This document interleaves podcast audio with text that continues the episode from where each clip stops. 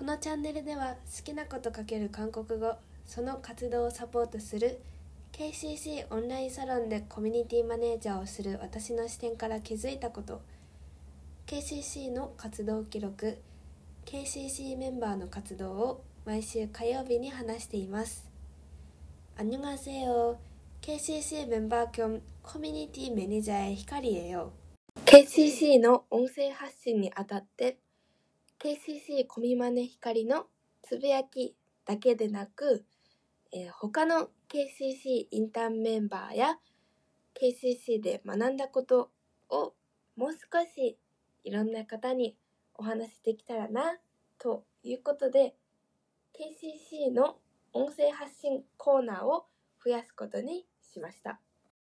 ということで今日から早速新しいコーナー KCC メンバーから学んだ〇〇というコーナーをお届けしたいと思います。今日は3月の KCC のシェア会で出た皆さんの悩みとか、あとそれに対する解決策、あとは、まあ、やりたいこととか、何か頑張って行動してる人にとってすごく役に立つんじゃないだろうかというコーチのお話ですね。この3点について KCC インターンメンバーお二人を招待して3人でお話ししていきたいと思います。ということで、うん、えー、KCC インターンメンバーのミキティとゆいなちゃんにゲストとして今回来てもらいました。あにゃんせよ。あにゃんせよ。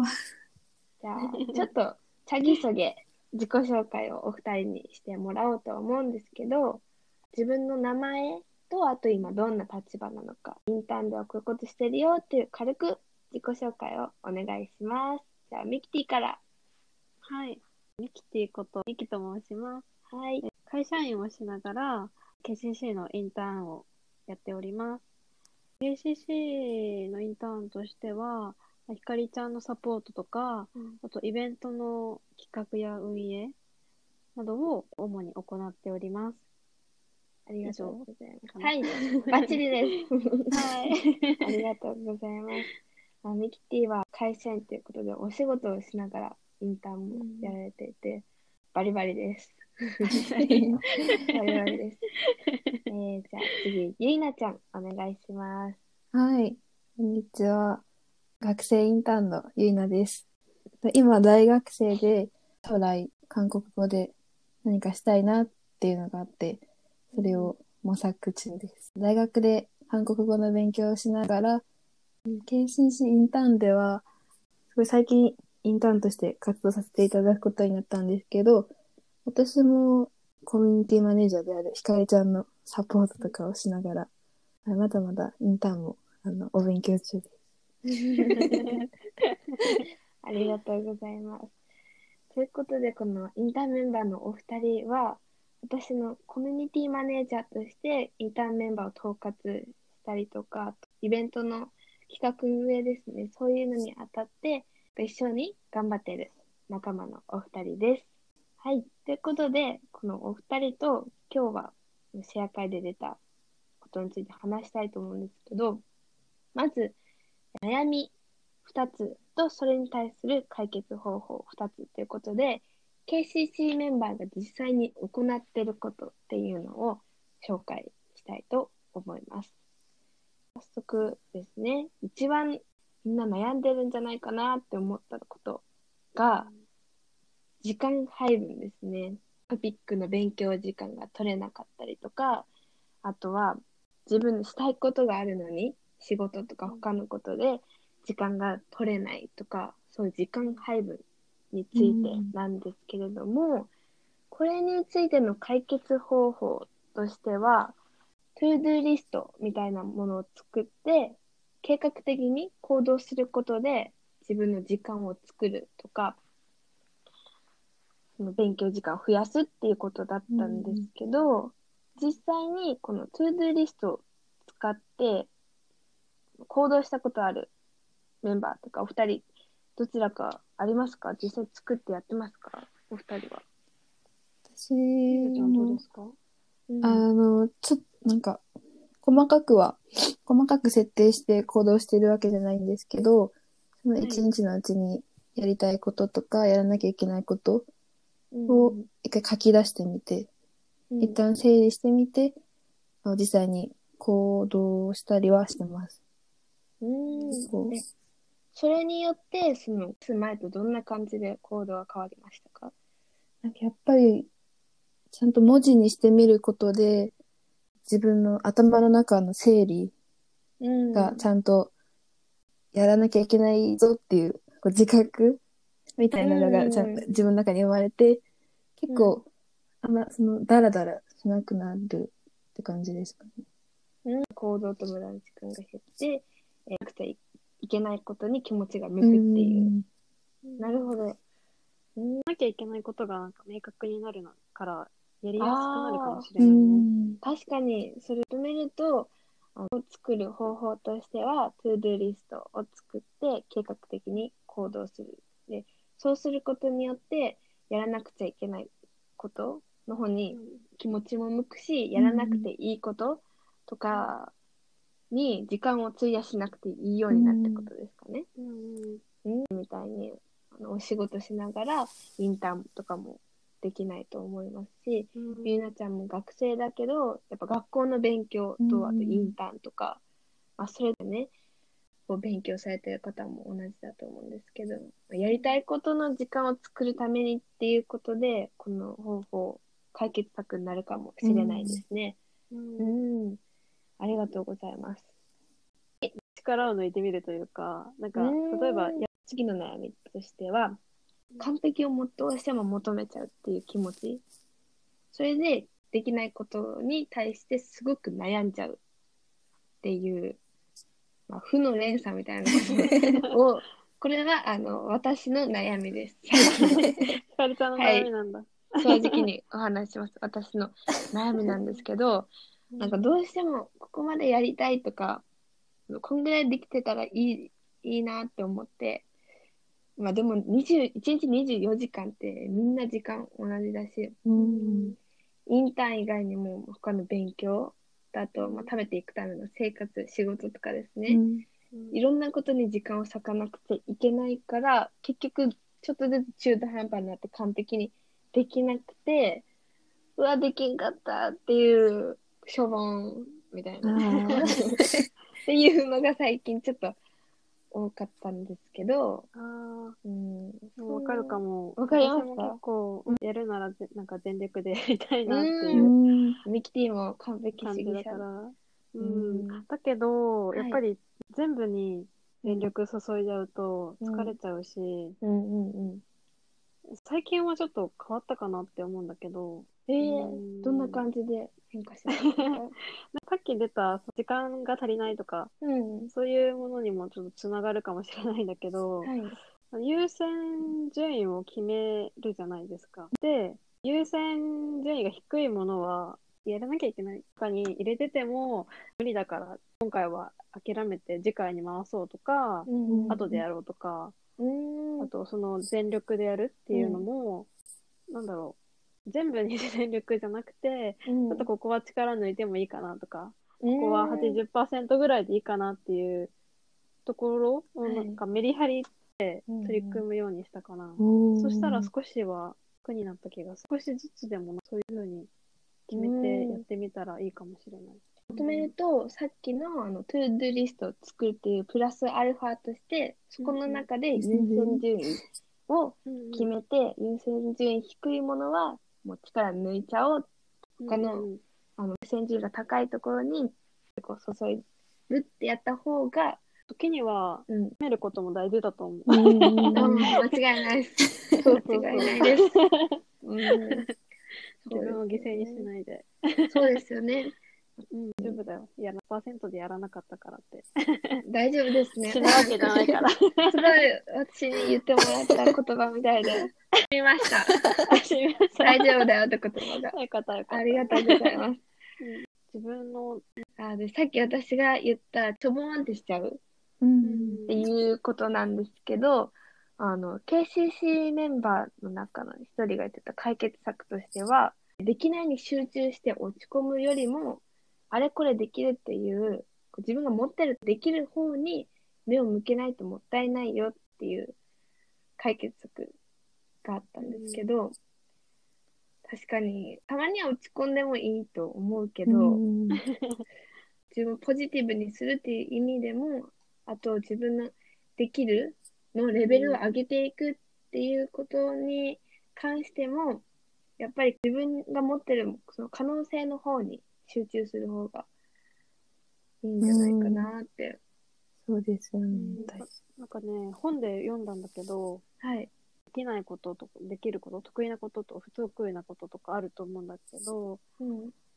なんかそのできないところになんか目を向けてできるようにするよりも、うん。なんかできることをさらはにこう伸ばしていって、いった方が成長できるみたい。ああ、なるほうんど。うんうん。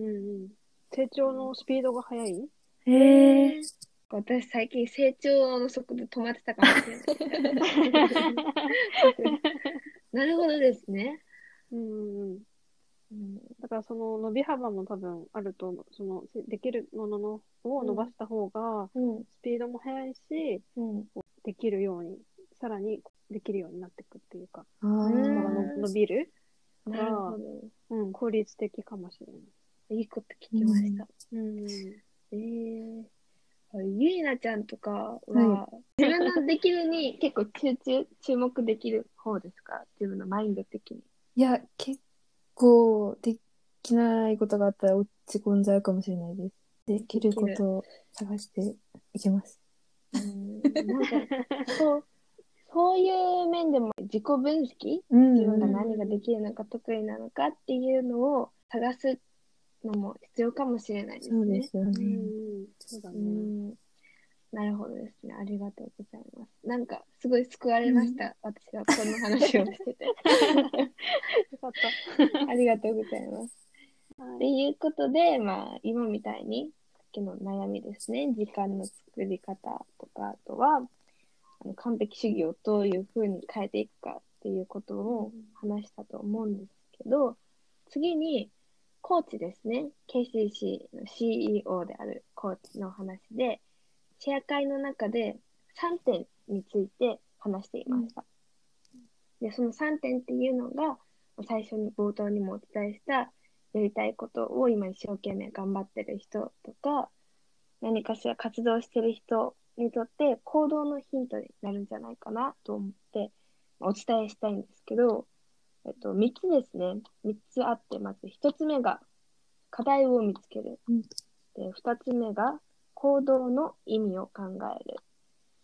え3つ目が行動をしやすくするための方法。この3つについてお話をしていらっいしてはりました。で入りました。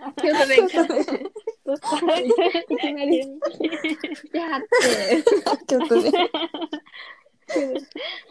えっと、えーミキティ、あの、課題を見つけるってことなんですけど、なんで課題を見つけるのが必要だというふうに思いますか、多分、私たち KCC メンバーって、うん、なんか毎月自分でやることを設定して、はい。なんかその月末に振り返ってると思うんだけど、はい。うーん、やっぱその、なんかただ取り組むだけじゃなくて、なんかその取り組んでる中でも、なんか、なんだろう、改善しなければならないところっていうのがうん、出てくると思うし、そこをなんか見つけれないと、うん、なんだろう、ただ、うーん、なんか取り組んでる意義っていうか、なんか、うん、なんか成長できないんじゃないかなって思って、うん課題を見つけて、うん。なんかかそれを改善していくことで、うん、その取り組んでいることもなんかこう、どんどんレベルアップしていけるんじゃないかなって思うんで、う課題を見んつ。けること、うん、は大事かなと思います。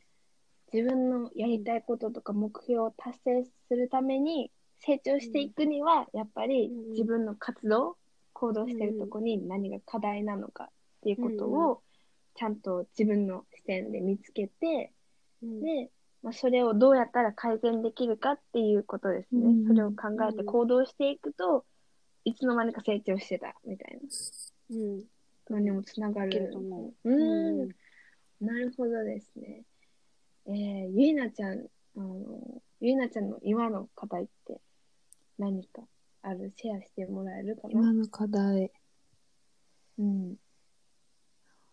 ちょうど昨日トピックが終わっでうん。あお疲れ様でした。ありがとうございます。そうですね。昨日、うん一昨日まで、昨日までの課題は、トピックにす集中するっていうことがあったんですけど、うんうん。今からは、でも、もうちょっと、なんか、あー結構なんか将来、将来っていうか、もっと先の話なんですけど、なんかで、今ちょっとまだ漠然とした留学したいっていう、韓国に留学したいっていう、すごい漠然としたこう目標があるんですけど、その、漠然とした目標を、こう、うん。ちょっと明確にしていきたいなっていうのが今あって、うん。ううん。ん、はいはい。もっと、まあそれもそうですね、課題を見つけるっていうか、うん、うんうん。なんか、こう、もうちょっと、鮮明に、うん。あの、どうしたいかっていうのを見つけられたらいいなって思ってます。うん。じゃあ課題としては自分の目標としてる留学。うん、に対してもっとその理由を明確にするとかどうやって成長していくかっていうそういう、まあ、なんぼやんとしてることを明明確にするっていうのが今回の今からの課題、トピックが終わった後の課題っていうことです。うん、まあ、こんな感じでこう一つの大きい目標がボンってあったらそれに対して何が必要かっていうこの見つける視点うんっ、ていうのはすごく成長に響くっていうか大事なうん視点ですよね、課題を見つけるっていう視点で。なるほどですね。ありがとうございます。で、次の行動の意味を考えるっていう話なんですけれども、なんか自分が例えばですね、韓国語を勉強してたら、こう、なんで勉強してるんだろうえなこれ意味ある？みたいな。こう一瞬我に変えるときっていう、でもモチベがめっちゃ下がるみたいなときが、私はなんか、あった経験があって、うん、そういう意味でもその自分がしてることとか好きなことについてなんでこれしてるんだろうってその意味を模索うん、することがあの行動を継続化するために必要な視点っていうふうにコーチがおっしゃってたんですけど、うん、ちなみにミキティはその韓国語を勉強する意味自分の中ではどんな風に捉えてますか、意味は、うん。やっぱり韓国、私も韓国語が好きで、うん好きっていうのもあるし、あとはその韓国人と、なんか、なんだろう。まあ、日本語のようにこう会話がうんしたいっていう、うん、はい、そんな感じですよね。そういう意味を持ってうん韓国語を勉強してるってことです。うん。ああ、いや、私も一緒です。もう日本語みたい、ウォノミン、ネイティブのこと、国語でウォノミンって言うんですけど、お飲みになりうんたい。なりたい。うんなりたい。私もウォノミンになりたいです。ウォノミンに手がしこよ。うん。手がし手越し分で、うん、ゆいなちゃんうんは何韓国語を勉強してる意味聞いてもいいですか、ゆいなち私結構、今、今意味ありますか？って聞かれたらなんか答えられないんですけど、もともとが、その、漫画が好きで、韓国、漫韓国語で漫画を読めるようになりたいっていうのがあって、で、そこからまず韓国に興味を持ち始めて、そこからどんどん K-POP とか、韓国の、実際に韓国行ってみたりもして、韓国の文化好きになったりとか、っていうのをしていくうちに、なんか、今、この現時点で特に漫画が読みたい、アイドルの言葉聞き取れるようになりたいとか、そんなのないんですけど、ないのに、うん。もう、なぜかもう、韓国語に対するモチベーションが、ドカーンってあって、うん自分でも、な、な、何が自分を、こう、ここまでなんか、韓国語勉強したいっていう気持ちにさせてるかは、自分ではちょっとわかんないんですよ。うん。いや、すごい、この新しい。これはすごい、レアです。レアキャラですね、これは。へええ、なんかその、漫画から入るっていうのも珍しいよね。うん。K-POP とかドラマとかじゃなくて。うん。え、ちなみに何の漫画がまあ今、き。日本語版では LINE 漫画で、韓国語では Webtoon ってアプリで読めるんですけど、外見至上主義、ウィモチサンチュイっていう漫画にドハマりして、うんうん高校生の時えに、ー。でそっからうんうん Webtoon のアプリをうん。インストールしてみて、その韓国語のバージョンの方を見たら、もう日本の、うん。日本語より最新話がたくさんあるんですよ。で、もう、え、読み読みたい読みたいと思って、で、うんうん。読めないならもう自分で韓国語勉強しちゃえばいいやと思って、勉強し始めました。すごい。すごい。めめっちゃ好きなんやね、じゃあその漫画ねめっちゃ、めっちゃ好き。めっちゃ好きだね。うーん、そっか。ええいやちなみに、あの、Webtoon で韓国語って勉強できるでんですか？きます。おおど、どんな感じ？で 結構やっぱり、どんな感じ？でもちろん韓国の作者さんが韓国語で漫画描いてるっていうのもあって、やっぱり、うんうん。しかも結構、こう、教科書に載ってないような、く、崩した、うん砕けた韓国語とか、結構そういううんうん。生きた韓国語、日常会話とはいっていうのか。が結構見れるのでう、うんそういった面では、その、うんまた学校の授業とかテキストとは違う、こう、今、うんいこう、生きた韓国語っていうのが勉強できます。うん。なるほどですね。いいね。もう、いや、ちょっと、この Webtoon でどんな感じで韓国語を勉強するのかすごく気になるんですけど、うん。まあ、実は、結構無理やりなんですけど、実はですね、皆さん、あの、今聞いてくださっている方にお知らせを一つ、ここで挟みたいと思うんですけど、はい。5月に KCC インターンメンバーで、韓国語に関するイベントを行う予定でして、今話してくれたゆいなちゃんですね。ゆいなちゃんと、あとミキティが担当してるイベントっていうのがもうちょうどこの Webtoon で学ぶ日常韓国語っていうイベントですね。オンラインイベントでして、今のゆいなちゃんの話聞いて、え Webtoon で韓国語を学べるのしかも日常的な生きた韓国語？えー、ちょっと知りたいって思った人は、あの、ツイッターやホームページから詳細を見て、あのー募集？のとこに参加したいですって 声をかけてくださったらと思います。という、ちょっと無理やりな、あの、広告を挟みました。宣伝ありがとう。はい、すいません。まあ、っていうのは置いといて、で、さっき言った、うん戻りますと、あの、意味ですね。自分が活動してる意味とかを、意義とかを見出せてたら、モチベーションっていうのをもう維持できると思うし、継続的にやっぱり頑張ろうって思ってるとき、継続的にやりたいって思うものに関しては、やっぱこの視点っていうのは忘れちゃいけないなっていうふうにうん思いましたね。うん。いやもう全然入って入ってこない。広告、広告の失敗したら、失敗したイベントの CM するの。無理やり。ごめんなさい。これはもう次から、ちょっとね 何事も経験なんで、はい、経験。すいません。経験。はい。ということで、最後、もう一点ですね。えー行動をしやすくするための方法ということで、まあ、ミキティ、行動をしやすくするために、なんか方法思いつきますか？いい方法。とか、普段ミキティがやってること、なんかありますか？えーそうだな。うん。ななんだろう、目標とかうも、ん。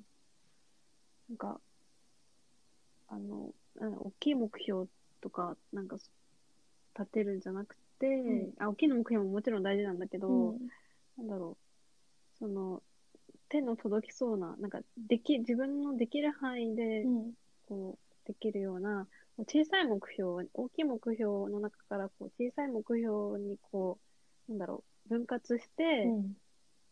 取り組んでったら、なんか、やりやすくなるんじゃないかなって思っていて、あのハードルを下げるって言った方が分かりやすいですね。そう、そうだね、ハードルを下げるっていう感じかな。うん。行動するときに、その大きいバツンっていう目標からちょっと崩して自分が手の届きそうなぐらいのレベル、うんハードルを下げて、それをこうちょこちょこ行動してやってた方が、うん、行動取り組みやすいってことです。うん、あと、うん。その KCC でも、うん。そのなんだ今月やることってあの決めなんか自分で考えてうん。アップしてると思うんだけど、はい。私は今月は思いっきり、うん。なんだろう。なんだろう。あのーかなんかシンプルにはい。しましたおなんかあんま、りうんやややりたいことって結構なんか多分人それぞれなんかいっぱいあると思うんだけどあれもこれやりたいこれもやりたいってなっちゃうと思うんだけど、はい。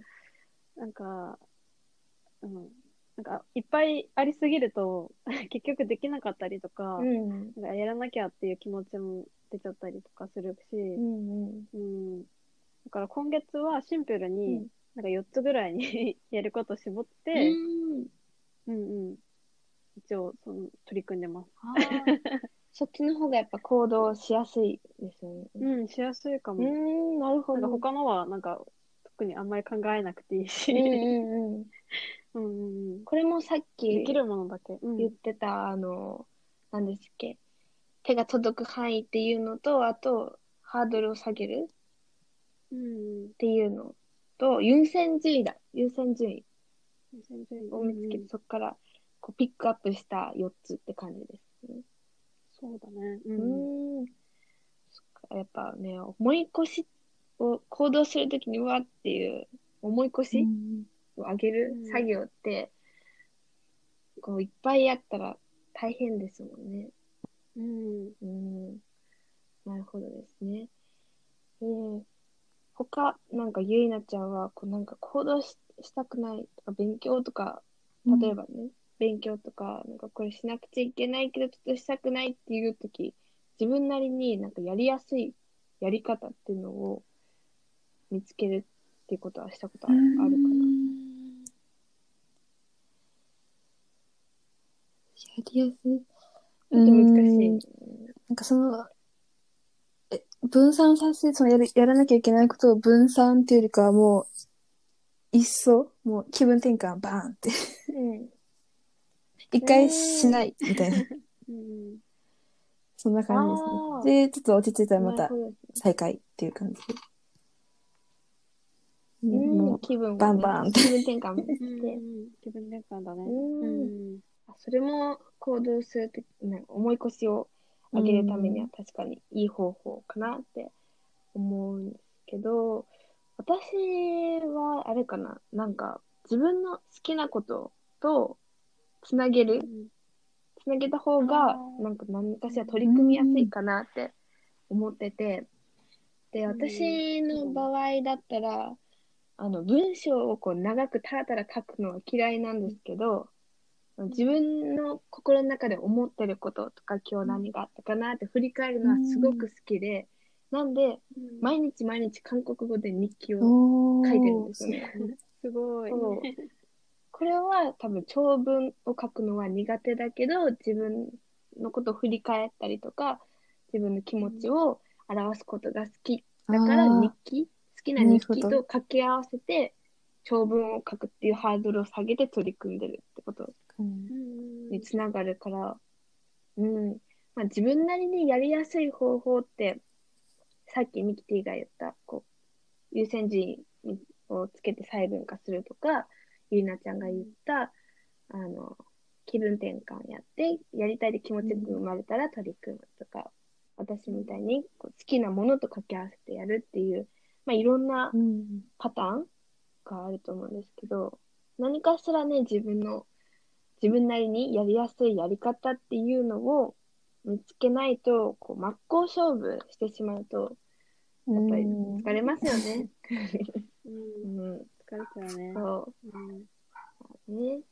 楽しんだもん勝ちという、最近は思っているので、私は好きなことうんをうん掛け合わせることにしました。はい。はい。そんな感じですかね。まあ、これは、これであの、今日私たちが話そうって思ってたことは、全部話したんですけれども、えー最後に、今日初めてこんな風にラジオを撮ってみて、どう思ったかっていう感想をお二人に聞きたいと思いますが、ミキティどうでしたか？はい。えっ、と、ラジオで話すの初めてだったんですけど、はいなんかこう、人、人に分かりやすく説明するうん。っていうところを、なんかもっと 勉強しないとなって練習。うーん。伝え方の練習っていうか。なんか意識もしちゃうし、うんうんうんうんうん。なんかもっと、なんか普段からなんですけど、はいこう人に物、なんかこう、物事を伝えるときに、うんこう分かりやすく 伝えれた、伝えられたらなって思いました。うーん。ありがとうございます。あそうですよね。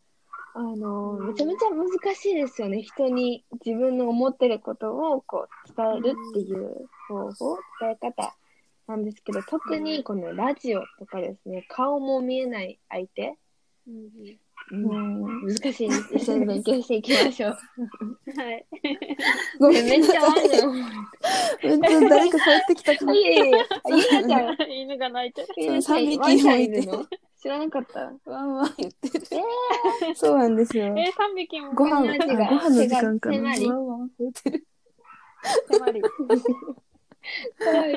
えーそんな、あの、はいはい、ゆいなちゃん。今日の、今日の感想をお話できたらと思うんですけど、どう、どう私もラジオは初初めてです。なんかこうやって発信するのは。だよねうんそうですね。なんか、うん。うん。初めてなんで、もちろん緊張したんですけど、内容としては結構こういう、その、KCC メンバーみんなの振り返りとかすることで、あこう改めてなんか、こう解決策とかうんこうやって話すことで、結構自分にもプラスにうん。なったなと思いました。うん。はい。うーん。やっぱりあの、こういう話しながら言語化することってすごく自自分の気持ちの整理とか頭の中の整理もつくし、はい。いいよね。いいよ。シンプルに言語化っていいよね。そうだね。ありがとうございました。ということで今日は、あの、ゆいなちゃんとミキティ、インターンメンバー2人をゲストにお迎えして、KCC メンバーから学んだ〇〇というコーナーを初めてやってみました。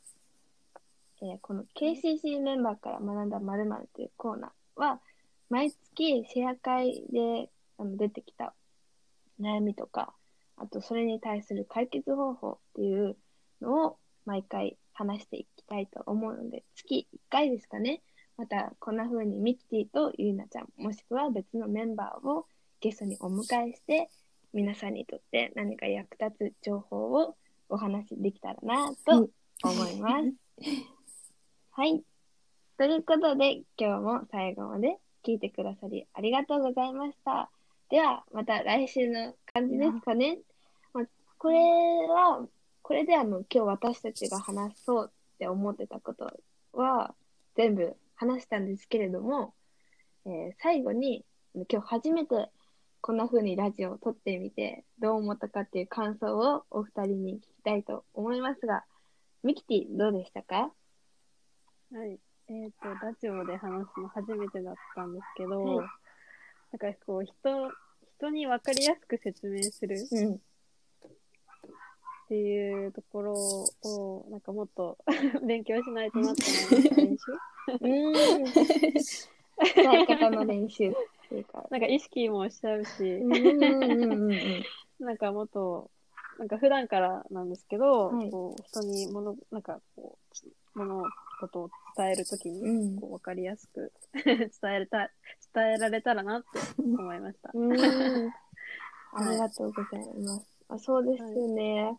あの、めちゃめちゃ難しいですよね。人に自分の思ってることをこう伝えるっていう方法、伝え方なんですけど、特にこのラジオとかですね、顔も見えない相手、うんうん、難しいです。一緒に勉強していきましょう。はい。ごめんめっちゃあるの。めっちゃ誰か帰ってきたかも。いえいえ、ゆいなちゃん、犬が泣いてる。ゆいなちゃん、三匹ワンちゃんの知らなかった。わんわん言ってる。そうなんですよ。えー、3匹もご飯、あご飯の時間かな。手が手まりわんわん言ってる。えーそんな、あの、はいゆいなちゃん。今日の、今日の感想をお話できたらと思うんですけど、どう、どう私もラジオは初初めてです。なんかこうやって発信するのは。だよねうんそうですね。なんか、うん。うん。初めてなんで、もちろん緊張したんですけど、内容としては結構こういう、その、KCC メンバーみんなの振り返りとかすることで、あこう改めてなんか、こう解決策とかうんこうやって話すことで、結構自分にもプラスにうん。なったなと思いました。うん。はい。うーん。やっぱりあの、こういう話しながら言語化することってすごく自自分の気持ちの整理とか頭の中の整理もつくし、はい。いいよね。いいよ。シンプルに言語化っていいよね。そうだね。ありがとうございました。ということで今日は、あの、ゆいなちゃんとミキティ、インターメンバー2人をゲストにお迎えして、KCC メンバーから学んだ〇〇というコーナーを初めてやってみました。えーこの KCC メンバーから学んだ〇〇というコーナーは、毎月シェア会であの出てきた悩みとか、あとそれに対する解決方法っていうのを毎回話していきたいと思うので、月1回ですかね。またこんな風にミキティとゆいなちゃん、もしくは別のメンバーをゲストにお迎えして、皆さんにとって何か役立つ情報をお話しできたらなと思います。はい。